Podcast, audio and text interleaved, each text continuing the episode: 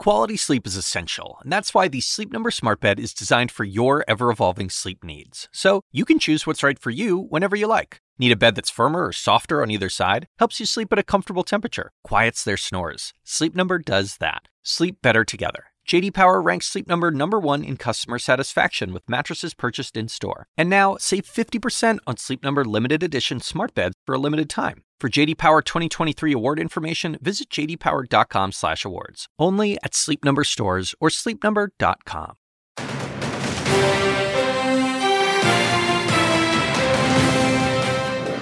Holding the line. House Republicans pass a debt ceiling bill meant to kick off talks. We've done our job. Democrats say they won't negotiate over paying the nation's bills. Are we inching closer to default? I'll speak with Vermont Senator Bernie Sanders and House Republican Whip Tom Emmer next. And he's running. The official 2024 roster grows. There's more to finish the job. I am a candidate for President of the United States.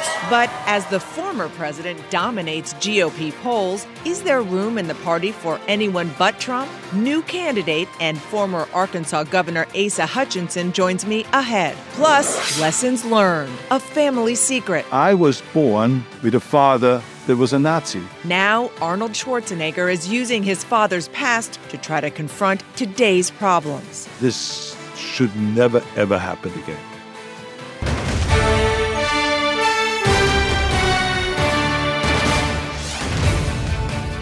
I'm Dana Bash in Washington, where the state of our union is recovering. While Washington came out, they mingled, they laughed as journalists joined political leaders at the White House Correspondents' Dinner last night. President Biden highlighted the importance of a free press amid jokes about his age and House Republicans. A free press is a pillar, maybe the pillar of a free society, not the enemy. Now it's back to business this morning with only weeks to avert a financial crisis.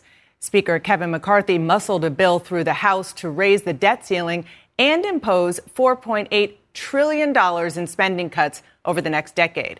Republicans see it as an opening salvo in talks with Democrats, but the president says he will not negotiate over paying the nation's bills. Here with me now is Senator Bernie Sanders, chairman of the Health, Education, Labor, and Pensions Committee. Uh, good morning, Senator. Thank you so much for joining me. Let's start on that sweeping GOP bill to raise the debt ceiling. People might not realize it, but you have successfully cut several bipartisan deals during your time in Congress. So, what do you think needs to happen to get there now on this debt limit fight? Well, needs what Donna, what needs to happen are two things. First of all, everybody in Congress has got to understand the United States of America cannot default on its debt. And by the way, a lot of that debt was accumulated under the Trump administration. You pay your bills, or else there will be cataclysmic economic problems in the United States and around the world, massive unemployment, and a major recession. Number two, the president is right. What we need is a clean debt ceiling bill. You pay your bills, and then you can sit down and negotiate what a sensible budget is. What the Republicans are saying in their budget proposal is that at a time of massive income and wealth inequality, when the richest people are becoming much, much richer while working class people are struggling, what they want to do is to cut programs for nutrition, for education, for health care, throw hundreds and hundreds of thousands of people off the health care they need. Our healthcare system today is dysfunctional enough. It is expensive enough. You don't throw people right. off of so, healthcare. So you don't hold those people hostage to, yeah. Forgive me. Is it now time for President Biden to start negotiating on where the confines are for any spending cuts?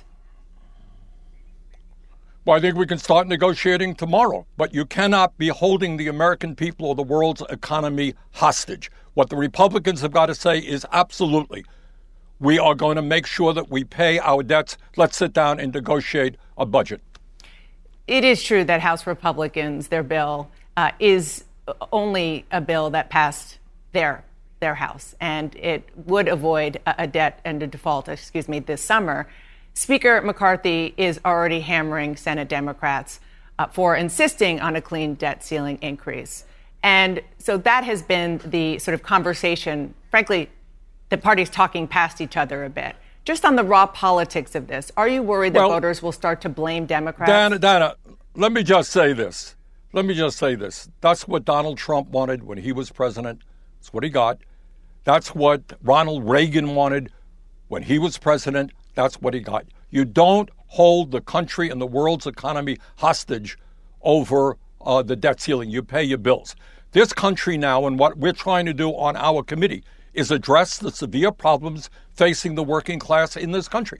And what I would hope the Republicans understand there's something wrong with the healthcare system where we spend twice as much per capita on healthcare as the people of any other country. Let's deal with that. Mm-hmm. Not throw people off healthcare. Let's lower the cost of prescription drugs. Do they have the guts to take on the pharmaceutical industry? Let's raise the minimum wage in this country to a living wage. Let's make it easier for workers to join unions. Let's protect senior citizens by making sure we can uh, expand Social Security. And by the way, demand that the wealthiest people in this country start paying their fair Are share. Are you open to any uh, spending cuts as part of the ultimate budget deal? Yeah, I mean, I think we can move toward uh, cutting military spending. We're now spending ten times more than the people uh, than any other country uh, on earth. Massive cost overruns uh, in the Pentagon. I'm certainly open to uh, open to demanding that the largest corporations in this country and the wealthiest people uh, paying uh, their fair share of taxes. And I'm willing to look at any other proposals. There's a lot of waste within government. Let's go after it. But don't go to war against the working class of this country, lower income people. Don't tell kids that they can't afford to go to college or cut back on public education in America. We have already too much inequality in America. Let's not make it worse. You mentioned the high cost of prescription drugs. You just cut a bipartisan deal with Republican Senator Bill Cassidy on a plan to help lower prescription drug prices by increasing access to generic yep. drugs, increasing transparency for pharmacy management. Your, cons- your committee is going to consider this bill this week. Are you confident that this will get the 60 votes needed to pass the U.S. Senate? Uh, I think that it will, but we will say, look, Let's be clear. We pay by far the highest prices in the world for prescription drugs. In some cases, 10 times more than the people of any other country. Pharmaceutical industry spends billions of dollars over a period of time on campaign contributions, on lobbying. They are very powerful. So I would say to my Republican colleagues and some Democrats, do you have the guts to finally stand up to the pharmaceutical industry and make sure that all of our people can get the medicine that they need and not have a situation where one out of four Americans, down to one out of four, can't afford the medicine their doctors prescribe. Now, by the way, this bill, to my mind, is only a start. The following week, we're going to bring the major, three of the major CEOs of the pharmaceutical industry into the committee, and we are going to ask them, among other things, why is the price of insulin for diabetics so high? They've lowered it. I want to make sure as a result of public pressure, they lowered insulin costs. I want to make sure that, in fact, translates into lower prices for ordinary people who need it. And I want to see substantially lower prescription drug prices across the board. Cancer drugs out there, life saving drugs cost over $100,000. Who can afford that? Senator President Biden announced his campaign officially for reelection this week. He would be 86 years old by the end of his second term. You're one year older than President Biden. Uh, is his age something that voters should consider in 2024? Well, I think when you look at a candidate, you consider a lot. I think age is one thing. I think experience is another thing. I think your record that you have established is another thing. Uh, but to my mind, Donna, when you put it all together, what you have to look at is what does the candidate stand for? Which side are they on? Are they on the side of the billionaire class or are they on the side of working people? Look, it is no great secret I ran against Biden. No great secret that he and I have strong differences of opinion. But when we live in a nation where you have a major political party, the Republican Party, where many, not all, but many of their leadership doesn't even believe in democracy. They maintain the myth that Trump won the last election. They're trying to keep people from voting. They're trying to deny women the right to control their own bodies. So that's a whole issue out there. If you believe in democracy, you want to see more people vote, not fewer people vote, I think the choice is pretty clear, and that choice is Biden. And second of all, what I do believe is the Democrats and the president have got to be stronger on working class issues. They've got to make it clear that we believe in a government that represents all, not just the few. Take on the greed of the insurance companies, the drug companies, Wall Street, all the big money interests, and start delivering for working class people. You do that, I think Biden is going to win in a landslide. Senator Bernie Sanders, thank you so much for joining me this morning. Thank you. Speaker Kevin McCarthy pulled off a win this week. Can he keep his party united for what comes next? The number three House Republican joins me live next. Plus, he's pitching himself as an experienced person with no drama. Is that what his party wants in the White House? Stay tuned.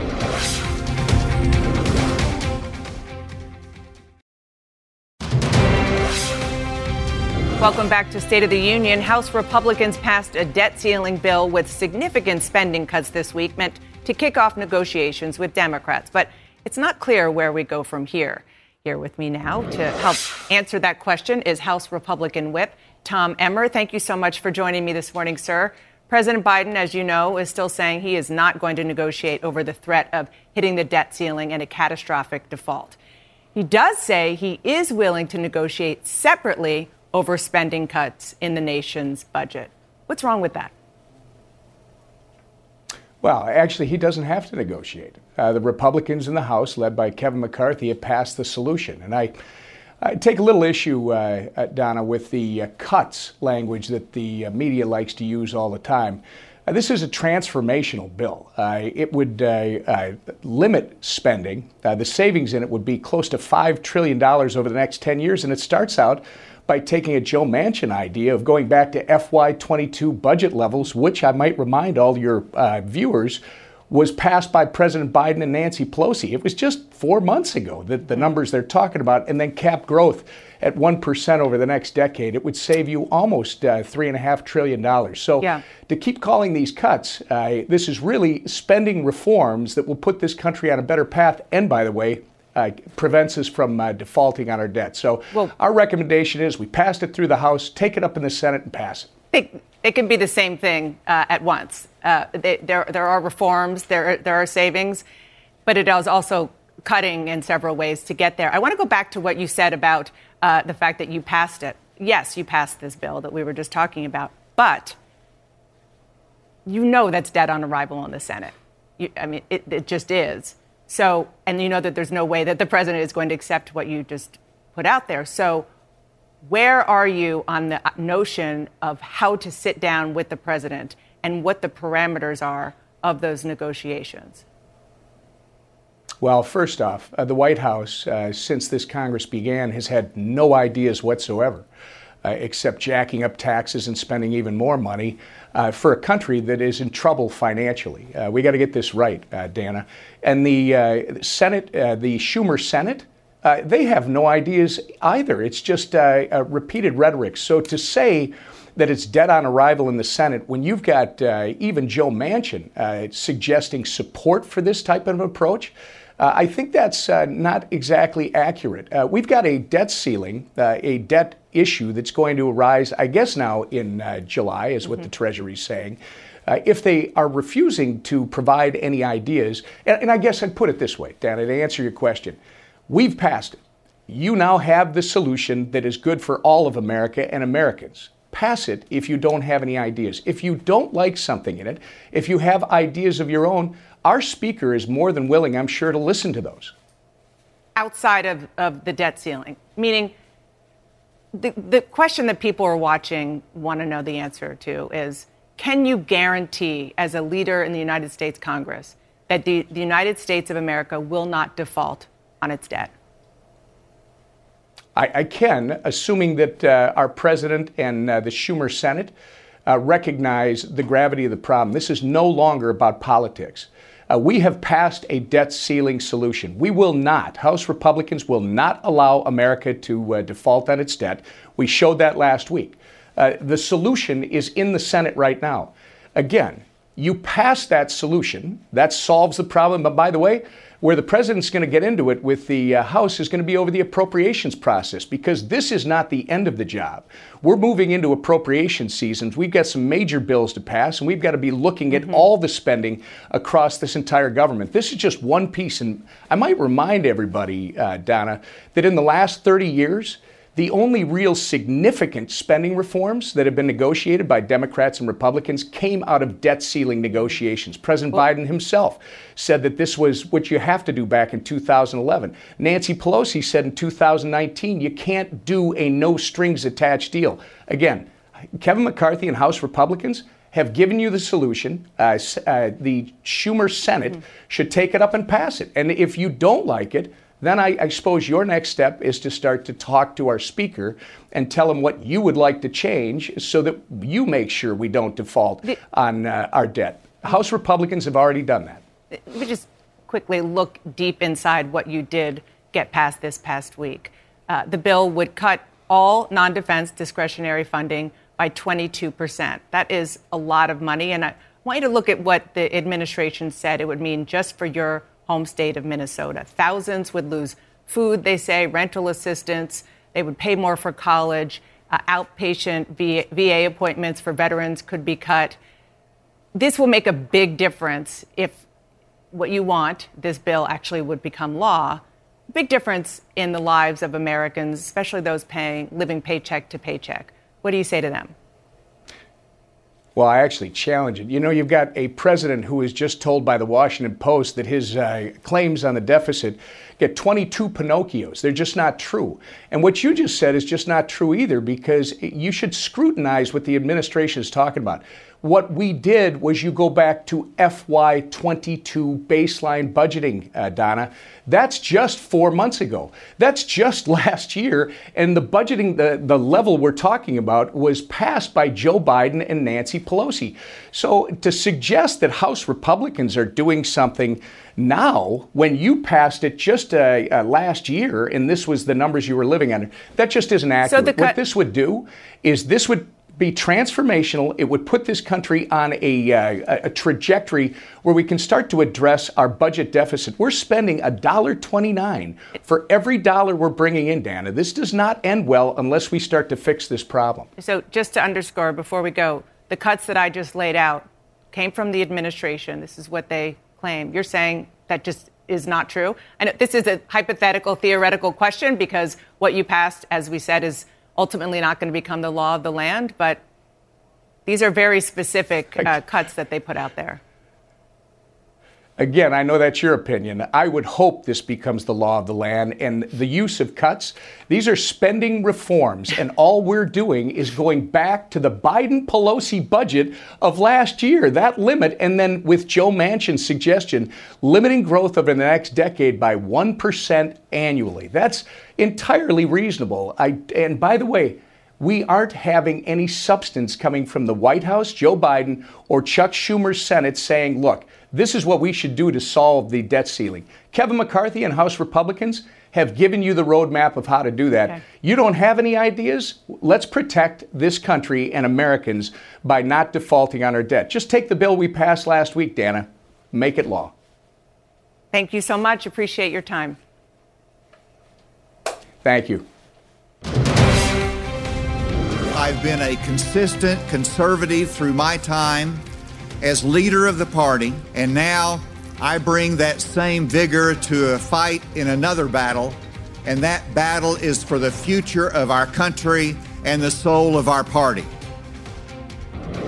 The soul of our party. Welcome back to State of the Union. The man making that pitch, the newest Republican presidential candidate, former Arkansas Governor Asa Hutchinson, is here with me now. Welcome. Nice to see you in person. You say that Republicans need to move on from President Trump. I want you to look at just one of the recent polls. You'll see he is far and away uh, the leader, away from everybody else in the field. You're not registering quite yet. You've begun to campaign, and as you have, have you found any evidence that there is really an appetite for your brand of republicanism right now? Absolutely. I wouldn't be in this race if I didn't believe it. And whenever you talk about a brand of republicanism, sure, we uh, have our principles that uh, I believe in, which is limited government, which is a strong national defense. Uh, but you also uh, look at re- uh, evolving the party to meet the challenges of today, and today's the economy.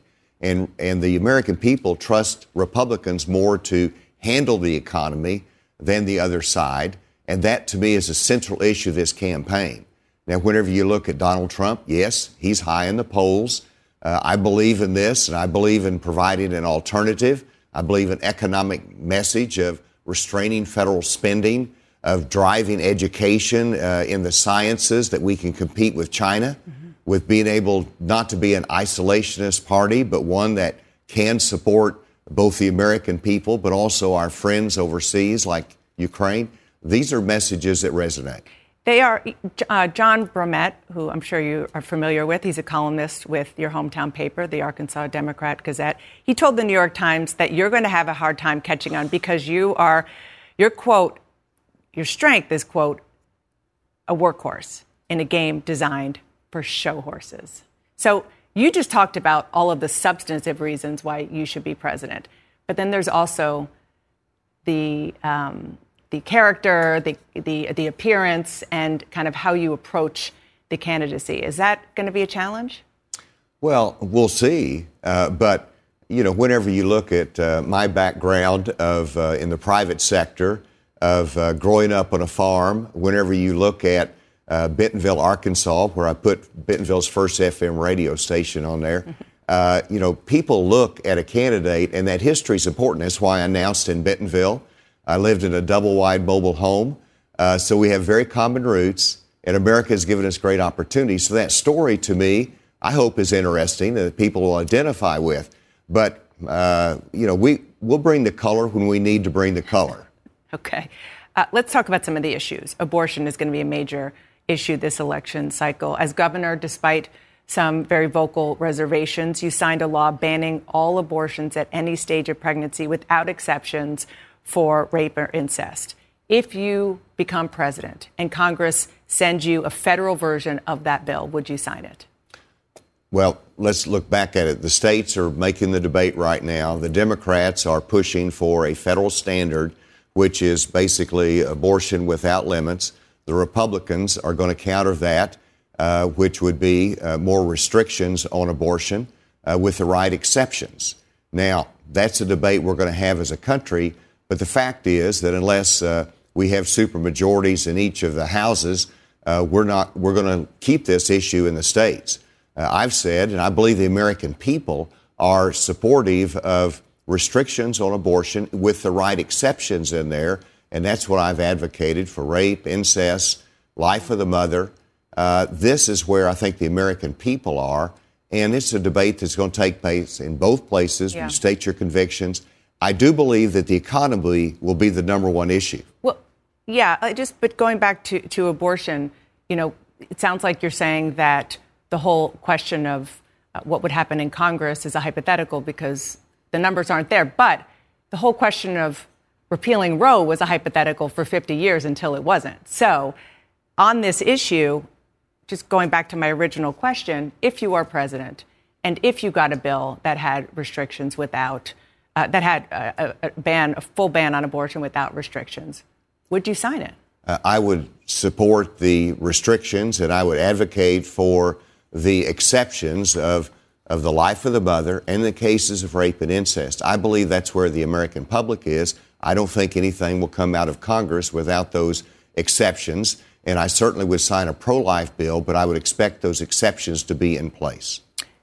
As a small government conservative, which you just repeated here, What's your take on leaders in your party, Ron DeSantis among them, who are actively using the government to change social policy and wage culture wars?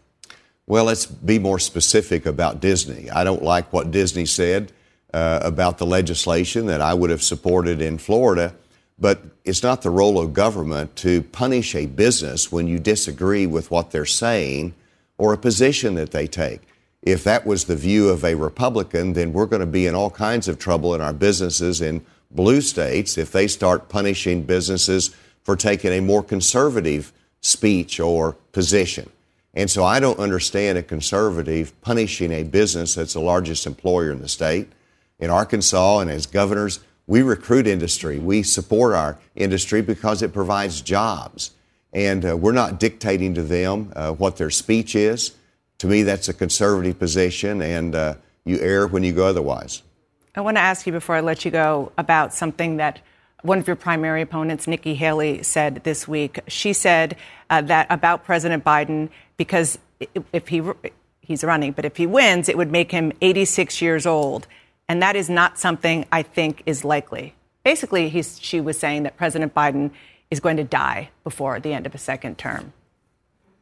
well, one, uh, I don't believe uh, the American public want to have a Biden uh, presidency again. I think the polls reflect that. And so I think they have concerns, and I think they want to look to new leadership. I don't think they want a Biden Trump race either.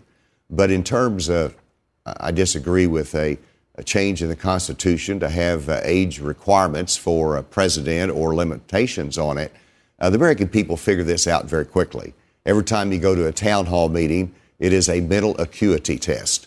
And uh, the voters sort through this very well. They'll make the decision on this. And uh, I don't think that they will choose a, uh, a, Joe Biden for the presidency for another four years. Asa Hutchinson, thank you so much. Appreciate it. Thank you. And the president postponed himself last night. The best jokes and the latest in the 2024 race when my panel joins me next.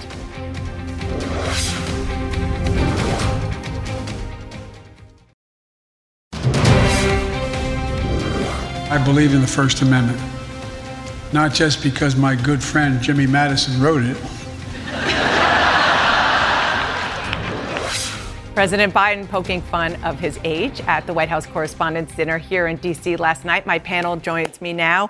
Ashley Allison, I'll start with you. He made not just that, but a lot of yeah. jokes about his age. Pretty typical of any politician in this setting to try to diffuse a vulnerability. You worked on the Biden 2020 campaign. How big of a challenge is something that he can't control, which is how old he is? Well, I think if it's the main issue that Republicans go after him, I think it works honestly in his favor because mm he has a record that has from the last two years as being president and maybe for another year um, before you know the primary season really starts to happen where he can say i've done this i've accomplished this for the american people i think it's really important that he doesn't avoid the topic look if joe biden shows up like he did at the state of the union if he shows up like he did last night you sound a little out of touch to say he's too old for the job. He landed the plane last night. It was a good performance. And it's not like his schedule has been skimpy recently. He went to Kiev, he went to Ireland, he had a state dinner this week. I mean, it was a big week for him, and I think he did a good job. So, so I just say to that, Dana, um, you heard Governor uh, Asa Hutchinson out here talking about um, mental acuity tests for the presidency, not an age, not an age requirement. And I think that you, you see the criticism largely comes from uh, a point that this president is one of the least accessible presidents to the press in the in the past hundred plus years, right?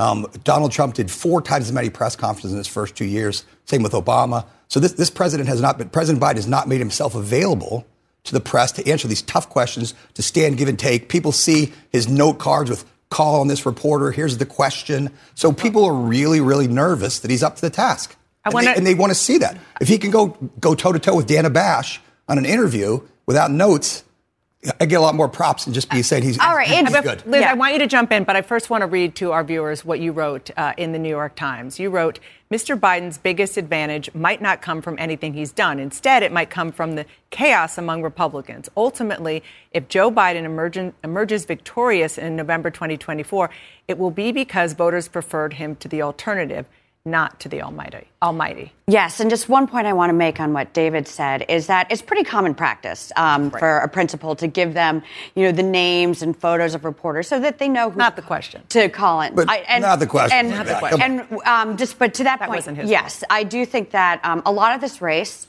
will come down to um, Joe Biden versus the Republican. And a lot of people are pointing to Joe Biden's approval numbers right now and saying, okay, well, they're too low to get reelected. But this is the reality of American elections. It might not be the most um, uplifting thing in the world, but uh, you don't need to be the most um, popular person in the world. You just need to be more popular than the alternative. Yeah, I mean, look, I think he's right to take on his age. It's kind of like, you know, Ronald Reagan making his old joke and – from then it was disarm. This is what Joe Biden has to do, but it's an issue. And I think, you know, the longer this goes on, if we pretend like it isn't an issue, or we get the note cards, or there's confusion, it's a problem. Now, let's keep in mind the likely alternative to Joe Biden is Donald Trump, who's not much, if any, younger than Joe Biden. Two years. But, but again, it's not an age; it's an acuity issue, Right. right? And I think that's why the lack of press availability. If the American people see Joe Biden out sparring with reporters, I think the age vanishes. I like how Urban's up here talking about the need for, for more press conference. So Yeah. who's going to who's gonna, who's gonna oppose that? Let's turn to a different topic, which is what's going on in the GOP. Fascinating. On the state level, Nebraska and South Carolina, uh, you see two state legislatures where Republicans are saying, whoa, let's put the brakes on putting these restrictions uh, on abortion. Where do you see the politics of this going for your party? I mean, the politics is, is terrible for the GOP. I mean, I think you have to have a consistent message. After we had the Dobbs decision, the GOP should have come out and said, "We want to create a culture of life." How do you do that? Let's let's encourage adoption. Let's encourage you know responsible you know, birth control use, stuff like that. Instead, it's gone into this doom loop of like meanness. Of well, now we're going to make it six weeks. Now we're going to make it four weeks. Now we're going to punish the women who have abortions, and you're destroying any kind of culture of life that you had with this process. So it's terrible politics, and I think frankly, these legislators are now running against the wall and recognizing that this is going to cost big in 2024. Yeah, I, I completely agree. You can't be you know, the Republican parties. The, the, the mantra was this is a states' rights issue. This is a states' rights issue. Dobbs was decided as a states' rights issue.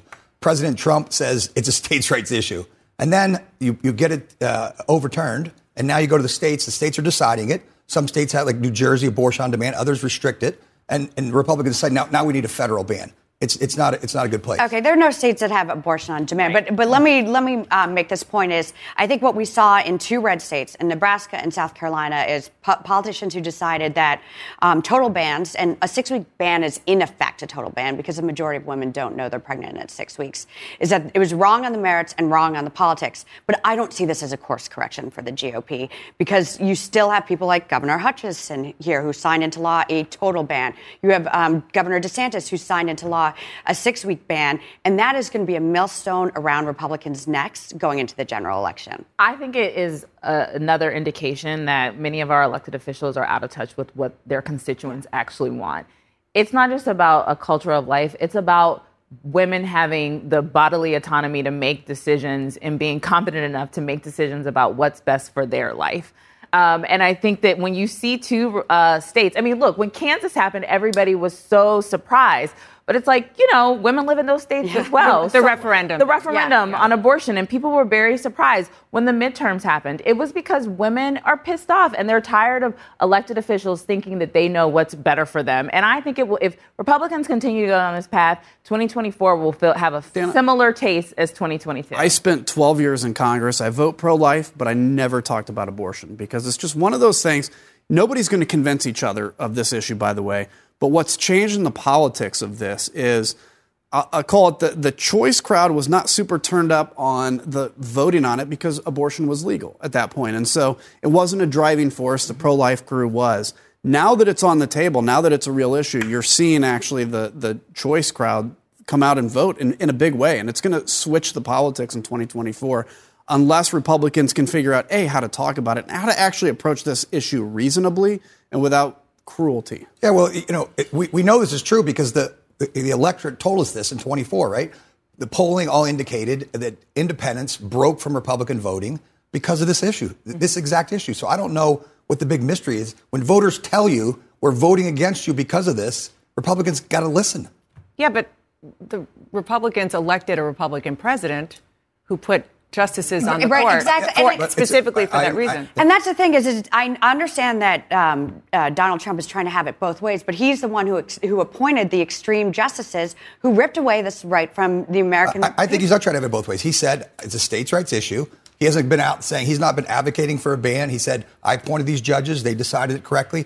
I don't think he's. I, I think he's in the right place. I think that the Republicans will rue the day that they appointed these justices, and they are going to be paying for it for generations.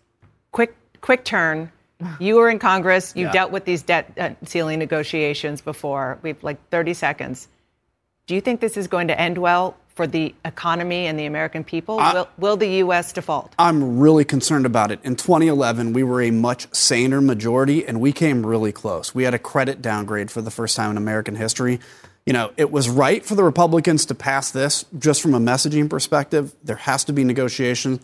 I don't know how we get through this. I'm really concerned about the debt limit when we approach it. Well, that's going to end this on an up note. Sorry. uh, well, negotiations. That's uh, that's important. Thank you all. Appreciate it. And up next, my talk with Arnold Schwarzenegger on the lessons he learned from his father's past as a Nazi. That's next.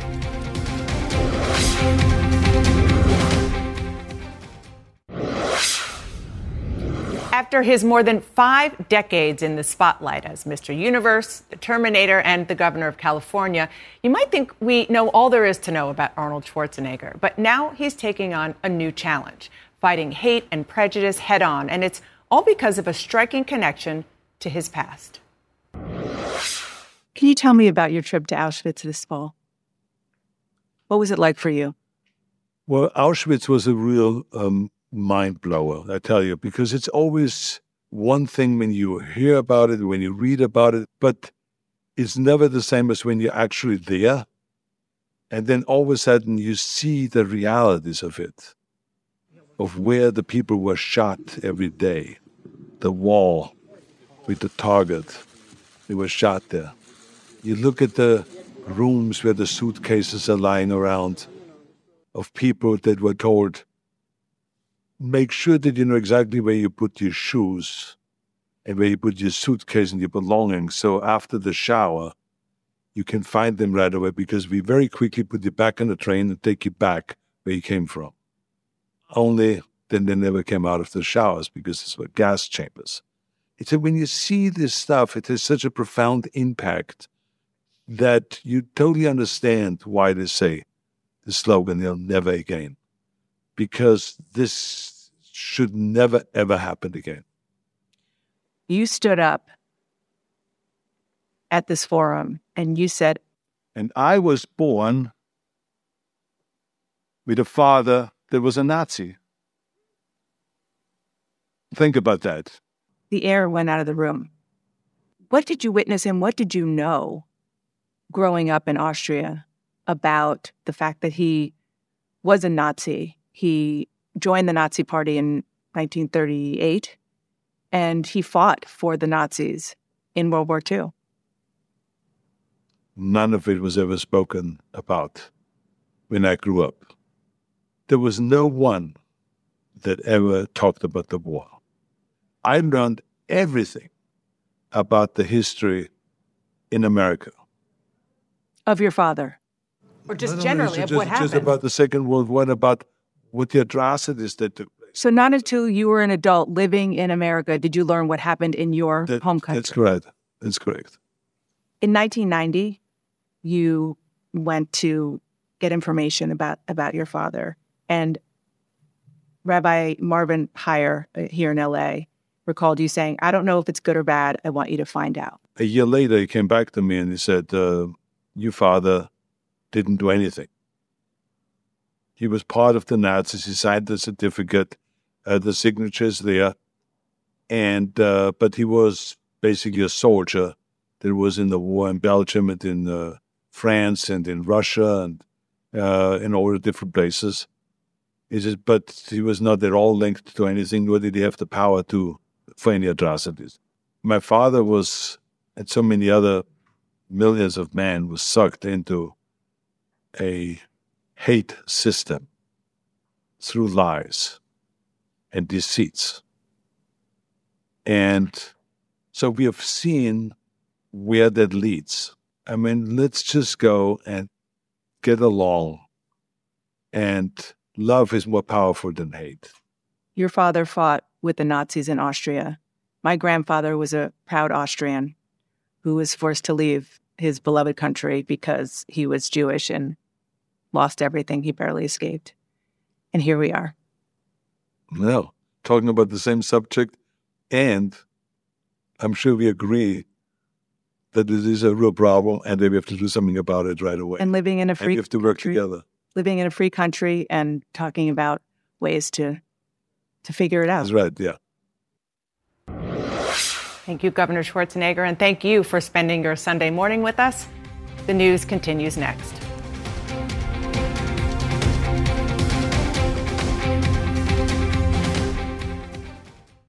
When you work, you work next level. And when you play, you play next level. And when it's time to sleep, Sleep Number smart beds are designed to embrace your uniqueness, providing you with high-quality sleep every night. Sleep next level. JD Power ranks Sleep Number number 1 in customer satisfaction with mattresses purchased in-store. And now, the Queen Sleep Number C4 smart bed is only $1,599. Save $300 for a limited time, only at Sleep Number stores or sleepnumber.com. Prices higher in Alaska and Hawaii. Quality sleep is essential, and that's why the Sleep Number Smart Bed is designed for your ever evolving sleep needs. So you can choose what's right for you whenever you like. Need a bed that's firmer or softer on either side? Helps you sleep at a comfortable temperature, quiets their snores. Sleep Number does that. Sleep better together. JD Power ranks Sleep Number number 1 in customer satisfaction with mattresses purchased in-store. And now, save 50% on Sleep Number limited edition smart beds for a limited time. For JD Power 2023 award information, visit jdpower.com/awards. Only at Sleep Number stores or sleepnumber.com.